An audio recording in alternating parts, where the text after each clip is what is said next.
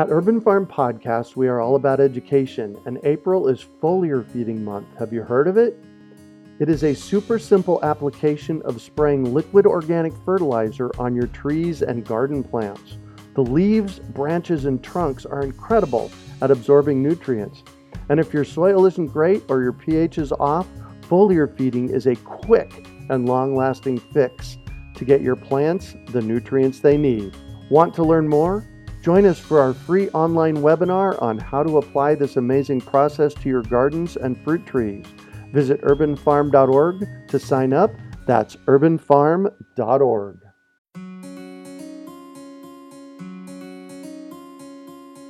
Greetings, urban farmers, gardeners, and healthy food visionaries. Farmer Greg here, and welcome to the 540th episode of the Urban Farm Podcast, where every day we work together to educate and inspire you to become part of your food revolution.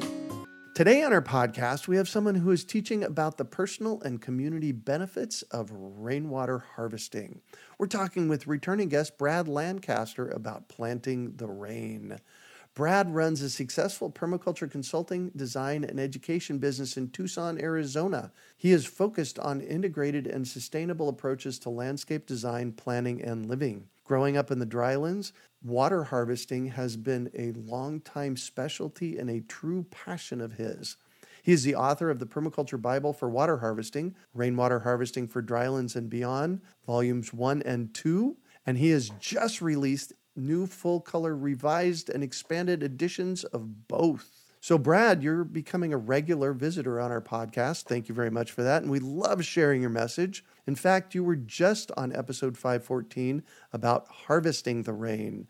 And today we're going to jump into volume two about planting the rain. Welcome back to the show. Thanks so much for having me. Oh my gosh, absolutely. Love having you. So, your volume two, man, this, I, I, have a copy here, and it's an amazing book. And I have an old version of, of uh, volume two as well. And one of the things that I noticed is the color pictures and the color illustrations. This, this is a really beautiful book. Can you tell us about the book? Yeah, well, yeah, just you mentioning the illustrations and all. So we've dramatically expanded the number of those. So there's there's over 500 images in the book, and not only are they now full color, but I also have revised well over half of them, bringing out a lot more detail for those folks that really like to study an image to see exactly how something goes in. So I'm always learning, evolving, and so I've put those learnings and that evolution into a lot of the imagery with little subtle improvements we found make a big difference out on the site.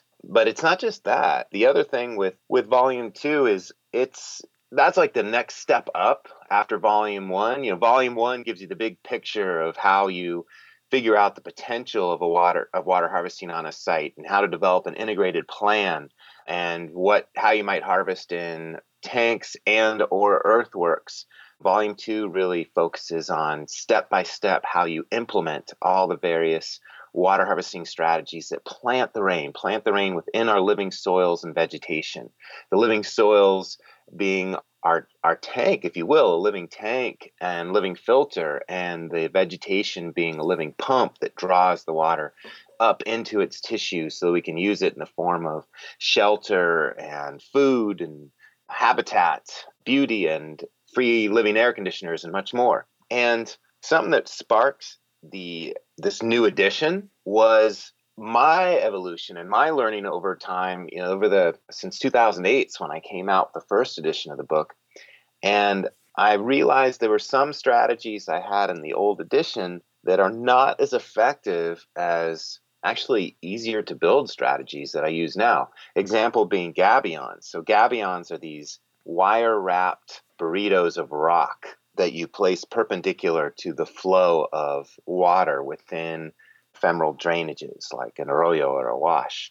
And what I've learned is they are too heroic, if you will. They're too big oftentimes, and they create a wall within the water flow. And because of that, they're sus- very susceptible to blowing out or being cut around by the water flow. Oh, that makes and, sense. Yeah, and they also create this kind of a they create a, a cliff wall on the downstream side because it, it really is a wall, a wall of a wire wrapped wall of rock. And so, since you create this waterfall, you speed up the flow of water on the downstream side, which can create scour holes that can undermine the structure. So now I instead use what I call a one rock dam. It's only one rock high, tends to be at least five courses of rock wide, and it's in a speed hump shape, not a wall shape.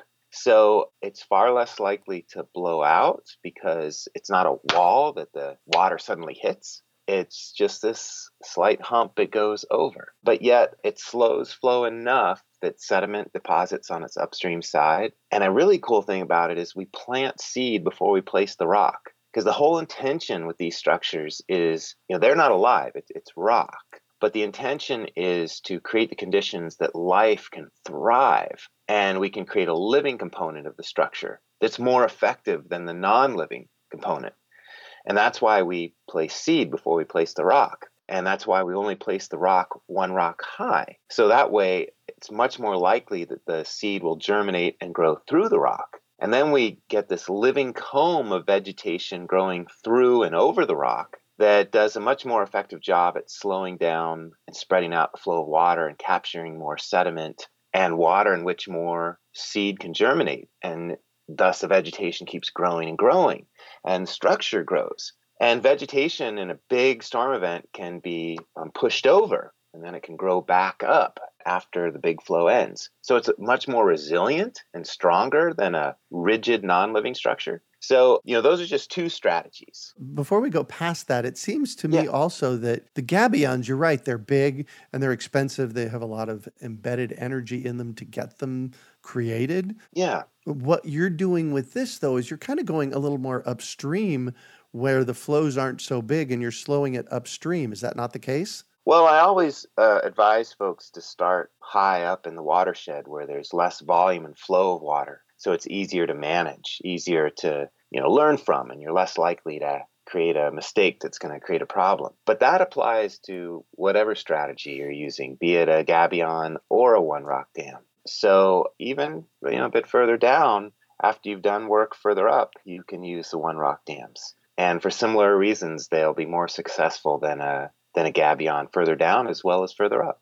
Nice. And uh, what's been great is I've built a number of these structures. Colleagues have built far more. And it's so great to go back to these, you know, a year later and see how much vegetation is coming up through them and very often disappearing the structure, you know, the, the rock part of the structure. Right. Whereas every gabion I've seen built, it never disappears under the vegetation because you don't have vegetation growing through it.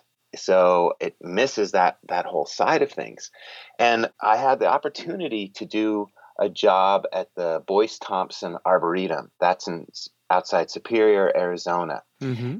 and they had got a contract to bring in a huge plant collection from phoenix and install it in part of the arboretum grounds.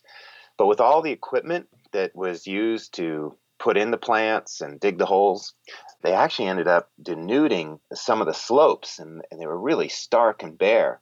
And they knew there was going to be a lot of bad erosion if something wasn't done. So they called me in and I used one rock dams in the drainages and very similar one rock high structures in the broad landscape before the landscape drains into those drainages. Mm-hmm. Things called sheet flow spreaders and, and so on. And we're just using rock that was on hand, seeded before we placed the rock. And what's awesome, went back a year later, and almost all of them were invisible. And no, there was no irrigation. You know, this is just this vegetation just grew from natural rainfall, but so much water had been infiltrated by these structures that slow down and spread out that flow that it was it was awesome. You know, some people might be a little bummed that they can't see their structure. and I can't see my work.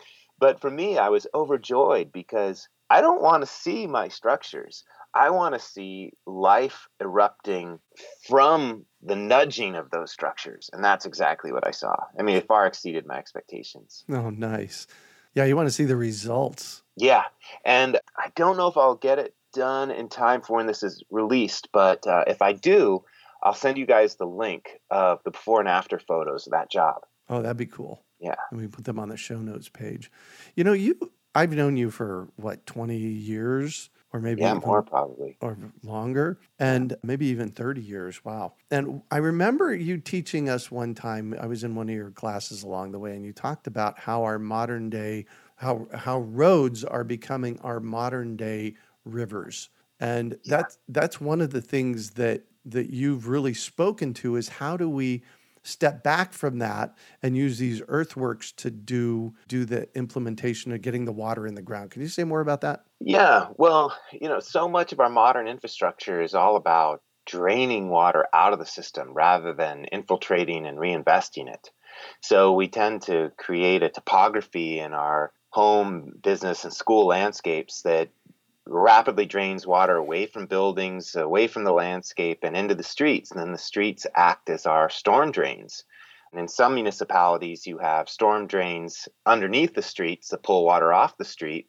But very oftentimes in sections of Tucson and Phoenix, we have good long stretches of the roads that where the road itself is the drainage. Yeah. And so if if that's the case, well let's let's try and flip things around. So I try and capture as much water as possible on a site before it gets to the street. And then if it does get to the street, I try and divert it off the street into street side plantings and to great effect.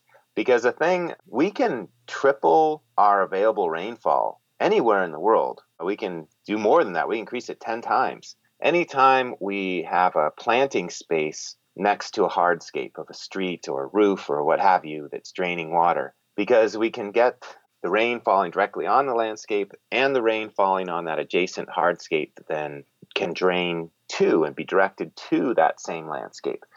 So if the hardscape is the same area as the landscape, you double your rainfall because you've got the rain falling on the landscape and the rain falling on the hardscape. If the hardscape is more than this, let's say it's twice the size of your landscaped area, well, now you're going to at least triple or quadruple your available rainfall. And our urban, our built environment is so overpaved that we have a huge uh, abundance of water running off these hardscapes. And I think we should make it a priority to shade all these heat island creating hardscapes with living shade that is irrigated solely by the runoff from that hardscape surface. And my books show you many ways on how to do that. So I there's actually a parking lot out in Tempe where Changing Hands is at. That's one of our local bookstores. Mhm. And one of the things that they did is they've planted some trees out in the middle of the parking lot, Mhm. but rather than putting concrete basins around them so the water can't get in, the water goes right in and the trees are thriving. Yeah. And I'm sure not just the trees, but the customers. Right. So you're already cooled off before you enter the air conditioned building because you've got that, that living shade, that living air conditioner, the vegetation. And the, uh, you know, the, all this ties into a bigger picture thing. So the water is a lubricant of exchange.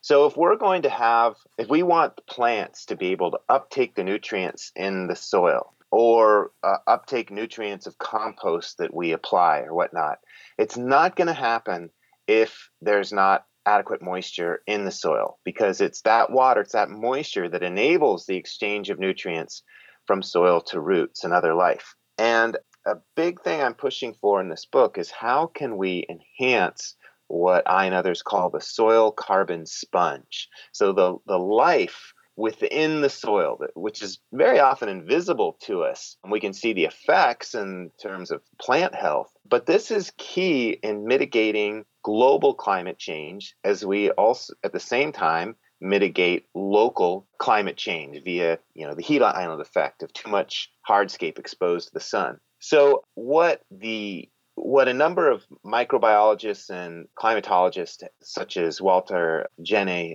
are now advocating and pushing is they say, hey, look, as we're looking at global climate change, we should be looking at what enables the planet to thermoregulate itself naturally. And they say, well, about, you know, over 90% of the planet's natural thermoregulation happens due to the hydrologic cycle. So, as opposed to just looking at the carbon cycle, the the soil carbon sponge, the whole idea there is how can we get more moisture into the soil to linger longer into the dry spells and cycle the water more times. So let me get let me give an example of good and bad.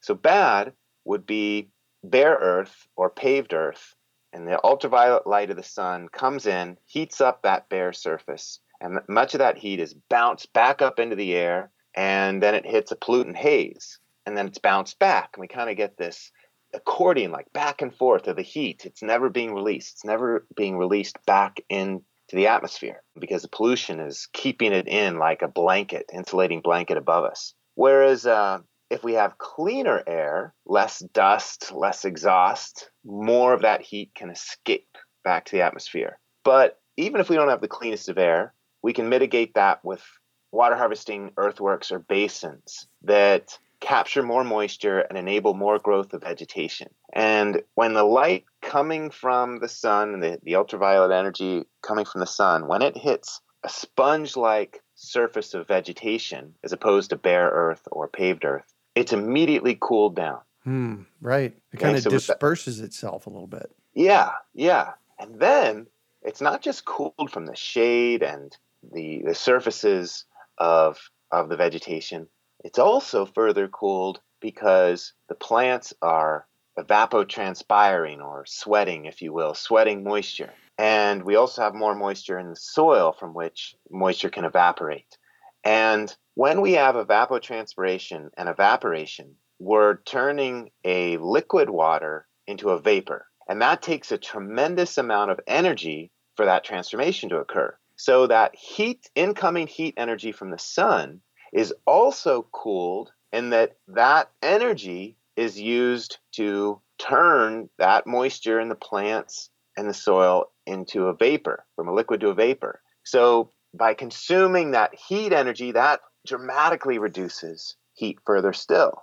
And then as that moisture evaporates and it's carried far up into the atmosphere, thanks to beneficial stomata or beneficial bacteria in the stomata of the vegetation, that bacteria is like the ideal cloud seed. And it too is carried up into the at- upper layers of the atmosphere, around which that evaporated moisture can condense and form clouds wow. and raindrops. Okay. So if we don't have this vegetative cover, we're going to have far less of these cloud seeds and we're going to have less rain. So, you know, it's this it's this wonderful self-reinforcing cycles when we get this life intact. And then those clouds help reflect more of the incoming heat from the sun and they generate rain, which further cools things as that rain comes down and then refills the plants and the soil life with more moisture that can then be evaporated and evapotranspired again, further enhancing the cooling, as does the growth of the vegetation from all that. And you know, further still, it gets even better. that rain is the best water for the plants because yeah. not only is it water, it's bringing many micronutrients right to the plants such as nitrogen. Your atmosphere is full of nitrogen, but it's in a form that plants cannot use. But when we have lightning storms, there's a chemical reaction that turns the atmospheric nitrogen into a form that plants can use, and the drops bring it right down to the plant's roots. And the rain is salt free, so it flushes the salts out of the soil. The salts out of the soil. So we get all these benefits. One of the things that I discovered a few years ago here in the urban in the front yard at the urban farm, and I think this speaks to this to a certain extent, is I had one of those uh, you know those things uh, the temperature guns that you point at the ground and it gives you the temperature. Yeah. And in August, in the middle of the day in my front yard, bare dirt. It was 140 degrees at ground level and it was 120 degrees six inches down. Mm. Underneath the sweet potatoes, I have sweet potatoes growing in my front yard. Underneath the sweet potatoes, it was 89 degrees. Now, there you go. Perfect yeah. example of all this. Right. And so the other thing, you know, where the water harvesting comes in, if we are harvesting and infiltrating that water into our soils rather than draining it away, then we can use our free on site waters as our irrigation source rather than being dependent on water imported by pumps and plumbing and you know the city system you know that's water you have to pay for. So the the whole goal of of my books and teaching and work is how do we recognize these natural patterns that enable life to thrive? And how can we collaborate more with them rather than fighting them? So that's why if you've got a hardscape that is the antithesis of the soil carbon sponge use it and its runoff captured as run on to grow the soil carbon sponge right next to that hardscape and shelter over it. So, you know, we can turn our problems into solutions. That's permaculture in action. You know, yeah. recently I had the founder of Chip Drop on the podcast, and uh, Chip Drop is a, a web portal where you can register to have chipped up trees dumped in your driveway.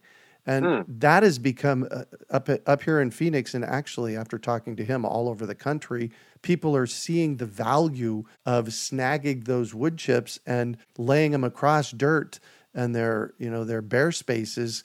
As over time, it turns into amazing soil. Yeah, no, that's fantastic, and it's making it more con- more convenient for people to turn that quote unquote waste into a resource. And that ties right into a great study that was done by researchers at the University of Arizona, led by Mitch Pavao-Zuckerman, that found when you have street side water harvesting basins, identical in every way except one is mulched with organic matter, like mm-hmm. wood chips, leaf drop, and the other is mulched with rock and gravel.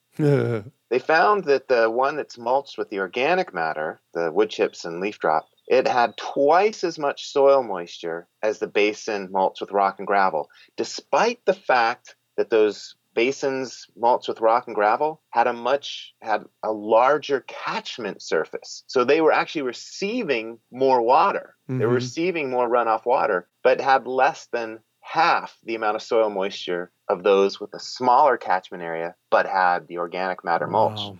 and it wasn't just more water more moisture there was also twice as much soil life mm-hmm. in the organic matter mulch basins than the rock and gravel mulch basins. And that's key because when that soil life contains beneficial mycorrhizal fungi, you dramatically increase the amount of moisture the plants can access because the hair like roots of the fungus will fuse with the roots of the photosynthesizing plants and can expand the surface area of the roots by hundreds of times thereby making the plants much more adept at being able to uptake the moisture you've harvested. So that's just another great example of how we can collaborate with the natural system. And that organic matter mulch is great habitat for that beneficial fungi and beneficial bacteria and other life forms such as earthworms and other burrowing critters that enable the water to much more rapidly infiltrate the soil. So we have less puddling, less mosquitoes, we're storing much more water below the surface rather than on the surface, so we lose far less of it to evaporation. Mm-hmm. So, in your book, you have a story of Laporiya. Can you tell us about that? Yeah. So, very. Uh, this is in uh, Rajasthan, India, so the driest region of India, and it's a village that was dying because their water table was continually dropping. Droughts were becoming more and more severe and people and and animals both were migrating out of the area because it, it couldn't be supported anymore. And what was amazing is the village, led by one of the villagers initially, but then it became a village wide movement, they taught themselves how to turn things around. And I love this story because it's a wonderful story about self empowerment and how we can do good with what we freely have at hand but also because this is from a, a, very poor village. They did not have the resources to bring things in from the outside. So they had to be more creative with what they already had. And I think that's great inspiration for anyone, anywhere. So Laxman Singh, he was uh, one of the village, he came from a family of, of, of leaders of the village. And he had had the chance to travel to some other parts of Rajasthan and see where there were many hundreds of villages had come together to reforest their watersheds and uh, improve the health of their waterways and whatnot. And they brought back to life three, or, I'm sorry, five dying rivers. The rivers had been dying because they had so denuded and eroded their watersheds that the the water was ceasing, and their their rivers became these erosive, downcut gullies. But they implemented a number of water harvesting strategies, planting strategies, brought back the watershed and its forests, brought back the rivers. So Laxman was very inspired by all this, but realized where he was, it was different topography, different soils, different conditions, land use. So he had to figure out how could he hybridize this learning into strategies that would be well adapted for the unique conditions of his village, villagers, and and location. So they have a lot of grazing. It's very it's close to flat land. It's a very subtle slope. So they ended up creating these huge boomerang berm type structures or chaukas they call them that would allow the runoff water to back up beto- behind these earthen berms and cover huge swaths of the pasture and infiltrate the water. And it worked great. But he didn't get anyone behind him on this idea initially because people like, yeah, we're too busy. We don't understand what you're talking about.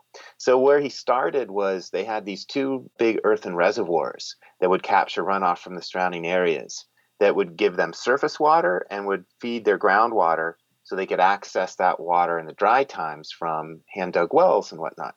But these had filled up with sediment over the years. And people they like gave up their power. They said, "Oh, well, I guess God means for these to be filled up, or the, the, government maybe they will come and fix it." You know, instead of addressing the issue themselves, and which was largely created by themselves because they were overgrazing the watershed above it, so more sediment was coming in and filling in these structures. So Laxman Singh, he said, "Come on, we have to do this ourselves," and people wouldn't do it. So he just he just started doing it. So one day he just started digging out the sediment, carrying it out on his own. People like he's crazy. And then a couple kids joined him that were in the youth group he had created. It's like an ecological sc- scouting program. And then more kids joined. And then some more adults joined. And uh, soon, the, after time, the whole village was doing it because people kept saying, wow, they're, they're actually getting stuff done. And they would chip in. So at the end, the village took the sediment out of the reservoirs, resurrected the reservoirs, lifted the groundwater table, and now they were, they were empowered. They saw that they could turn things around. So that's when Lox, Laxman brought idea of the chaukas to the village. and said, look, we can do this in our common pastures. People took it up, but they all realized, you know, the structure alone won't do it. We also have to better manage our land. So they had many meetings and they came to decisions like, well, we can't denude or cut down forests in our watershed. So they made it a rule that you're not allowed to cut down any native tree. And if you were found cutting one down, you had to plant many more. And they created a rule that every family had to plant 10 to 20 trees per year. They quickly filled up the area around their home and then they started planting more trees in the common land. So they started to bring back more of the soil carbon sponge and they're also capturing more of that water. So there's more of that lubricant of exchange going on. And things just kept getting better and better. And then they created these annual celebrations to showcase, spotlight the people that were kind of going above and beyond and inspiring more, doing more work than others.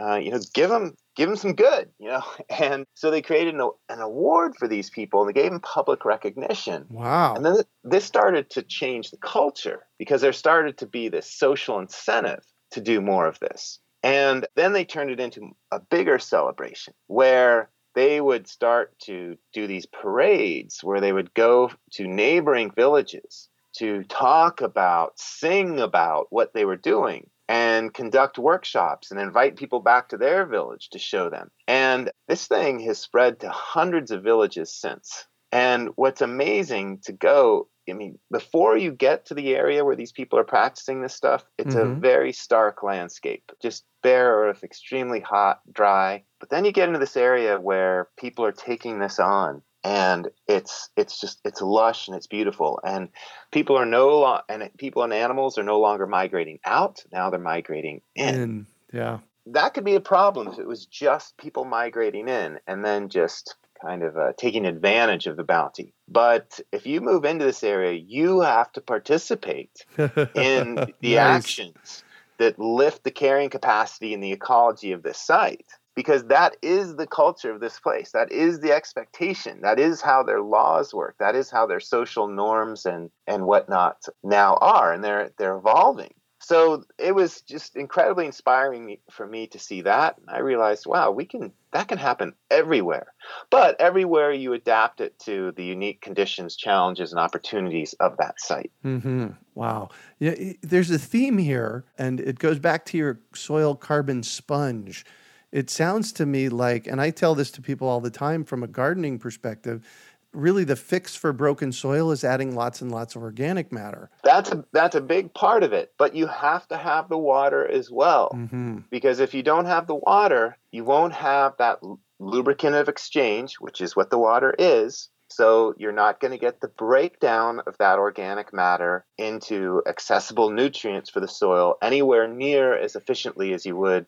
if you had that moisture. Okay. So that is key. And as opposed to being dependent on imported lower quality water, let's make the most of our free, higher quality on site water. And that's why I push this idea that you've got to plant the rain before you plant any plant. So you create the topography that will hold on to and infiltrate that water, that rainwater, that runoff, turn run on before you plant the plant, which is a 180 degree shift from how we typically do things. We typically put in a plant and then we bring in plastic pipe to bring in water from elsewhere. Right. And uh, so, from I think it's essential that from the get go, we create the foundation that'll allow us to use those free waters as the water source. And if you're going to plant a higher water use plant like an exotic fruit tree as opposed to a hardier native tree, well, then you got to plant the rain. And after doing that, you got to plant your household gray water. Yes. And so you've got two water sources the gray water being a perennial water source as long as you're home and sending water down your household drains, that drain water becoming the gray water. So your more water needy plant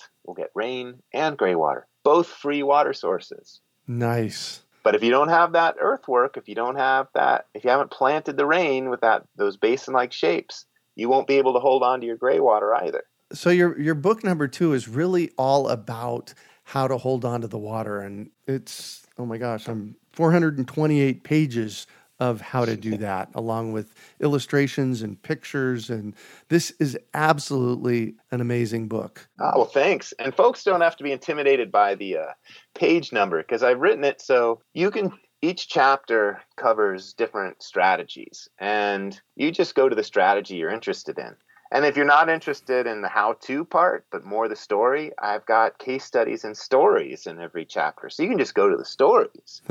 so yeah, there's there's many ways to tap in. And another thing I've done with this volume two book is I've added more principles and also given more patterns, especially in chapter eight, which is about you know water flow and drainage ways and whatnot, water and sediment flow. So instead of folks getting stuck on a rigid recipe or strategy, I'm trying to give them a better understanding of how water and sediment flows and how different shapes of different structures affect that flow. So you can hybridize structures. You can create all new structures based on your better understanding of their effect on the landscape and water and sediment flow. And I think this is really key because all too often we kind of get stuck on a rigid strategy and we end up trying to stick a square peg in a round hole. Whereas by giving people open ended principles or you know guidelines Mhm. that can steer them in the right direction so they're going to be collaborating with the local water and sediment flow as opposed to fighting it uh, their chance of success is far greater and it really ups their ability and you, you create more dynamic structures and a great example of this is a friend of mine craig sponholtz who he does hybrids all the time for example, he had an he did a job where they had a drain that was draining water off a road down a steep slope. And very often what people will just do is armor the the Yes. drainage with rock. Yep. And and that's it. You know, uh, it, all it is is just get the water from point A to point B through the system as quickly as possible without erosion. Okay, it's good you're trying to minimize the negative, minimize erosion, but he wants to maximize the positive. He wants to maximize the potential. So within this rock lined drainage, he then starts to create these basin shapes. So they the drainage way becomes an infiltration way, infiltrating water all along the route. And then he spills the water out of each basin into a spreading alluvial fan shape. So instead of a narrow, concentrated drainage, he has a spread out, shallow sheet flow. And so as a result, the whole, what would have been a barren drainage way is now a jungle like infiltration. nice. And it's not just the rock that is stabilizing this whole thing, but mo much more so, it's all the vegetation. So yeah. he's growing resources. He's not just minimizing the loss of resources, he's growing more resources, just using what's freely at hand. So I give many examples of Craig's hybrids to inspire others to do likewise. Nice. Well, and if I might quote a famous guy that talks about rainwater harvesting, and I'm paraphrasing here slow it, spread it, sink it. Does that sound That's about right? right. That's nice. it. Nice. So you have an epilogue in this book, and you've asked if you could share some of it. Yeah. So if folks would be into and open to my uh, doing a little reading to you, like a book reading, I'm Please. just gonna read a couple pages and I'll just jump right into it. This is this is the parting vision that I wrote in the epilogue of the book. The following is a weaving together, an integration of real life experiences I've had in different communities around the globe. No one place had it all, but all places could have it all, and more. If we can imagine, if we can see, we can strive and act for it to be. I arrive at this place for the first time and step outside beneath a canopy of leaves, blossoms, and fruit. The fragrant, cool air is delightful. I hear birds and insects sing from every direction.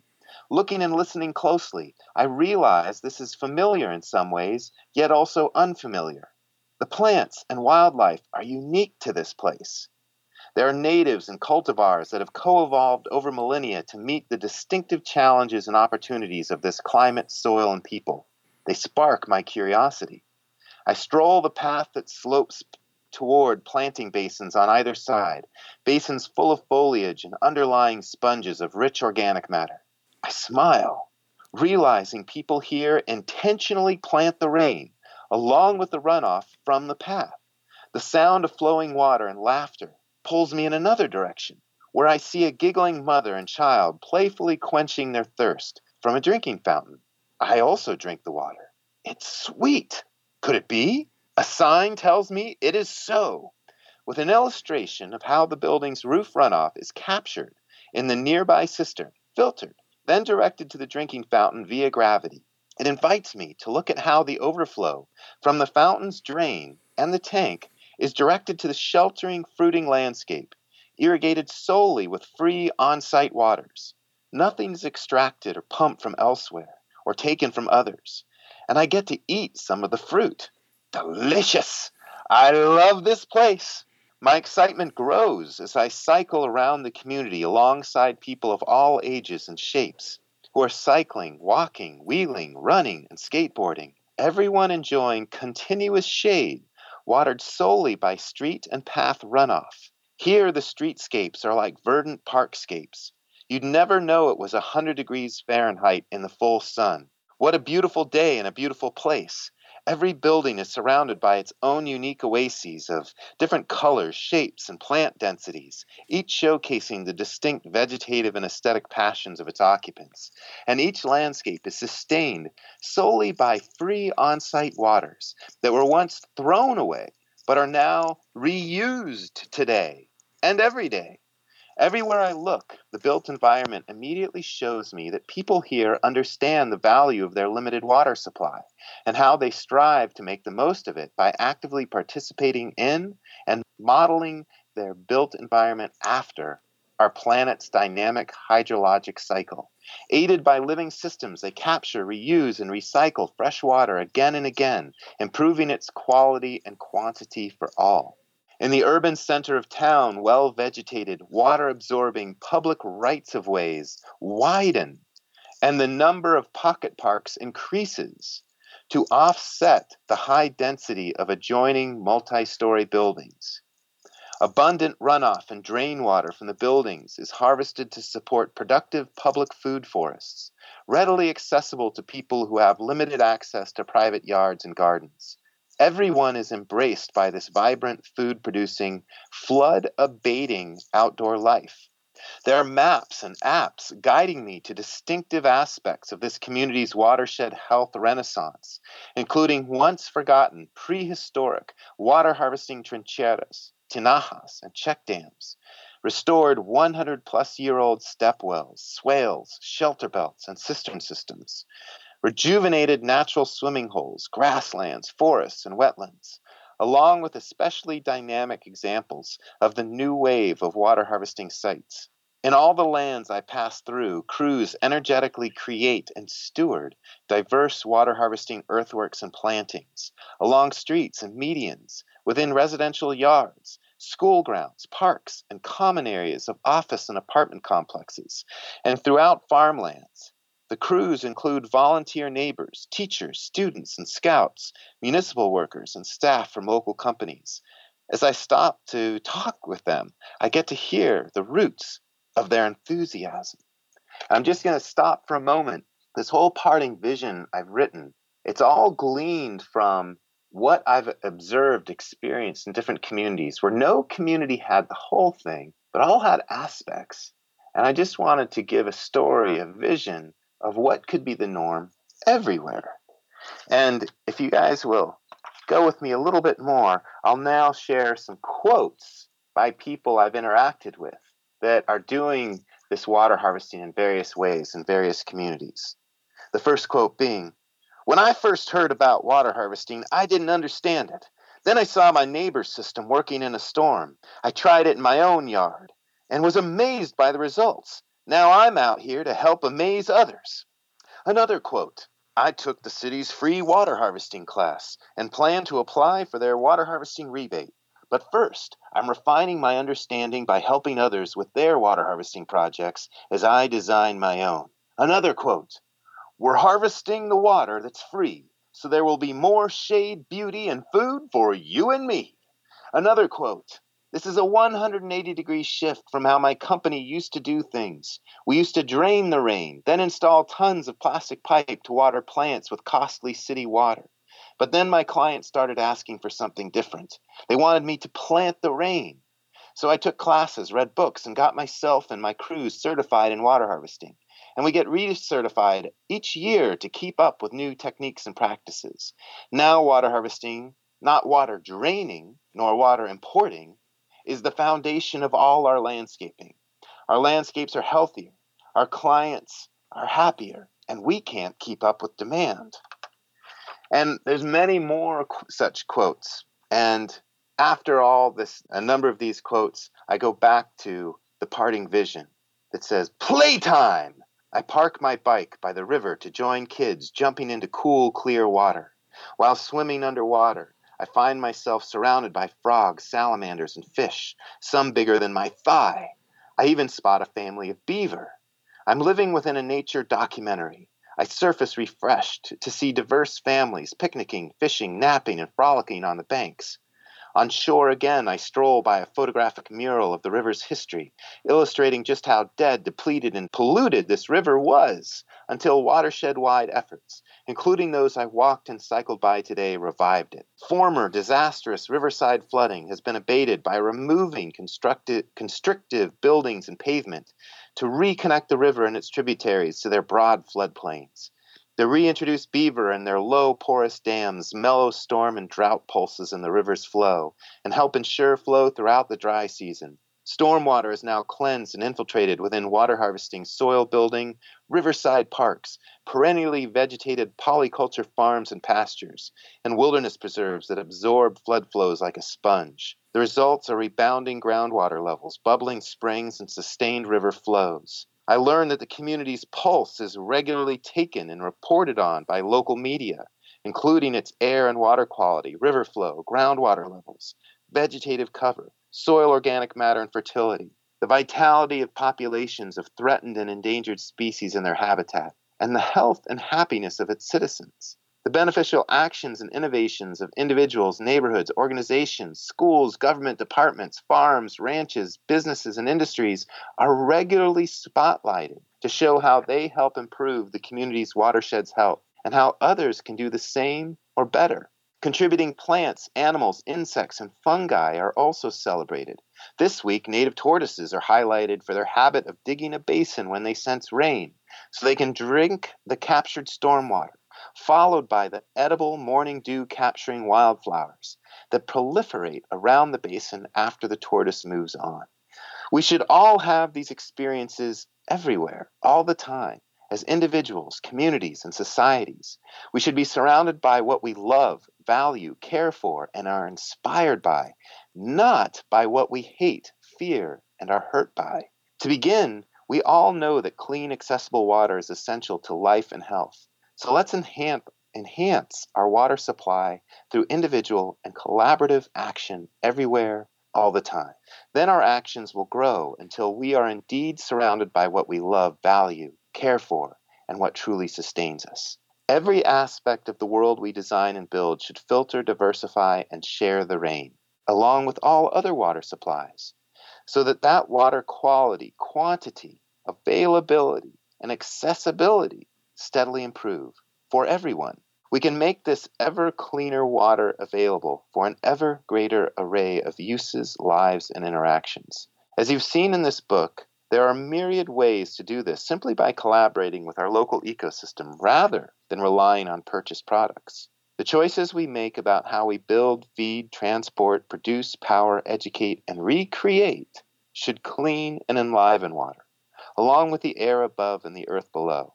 Because together, these are our sources of rain, surface water, groundwater, food, wildlife, and a life sustaining climate. So start here. Start now. Plant the rain and grow abundance. Wow. Thank you very much for sharing that with us. And thank you very much for being on the show today. Yeah, well, thank you. So, how can our listeners find your books?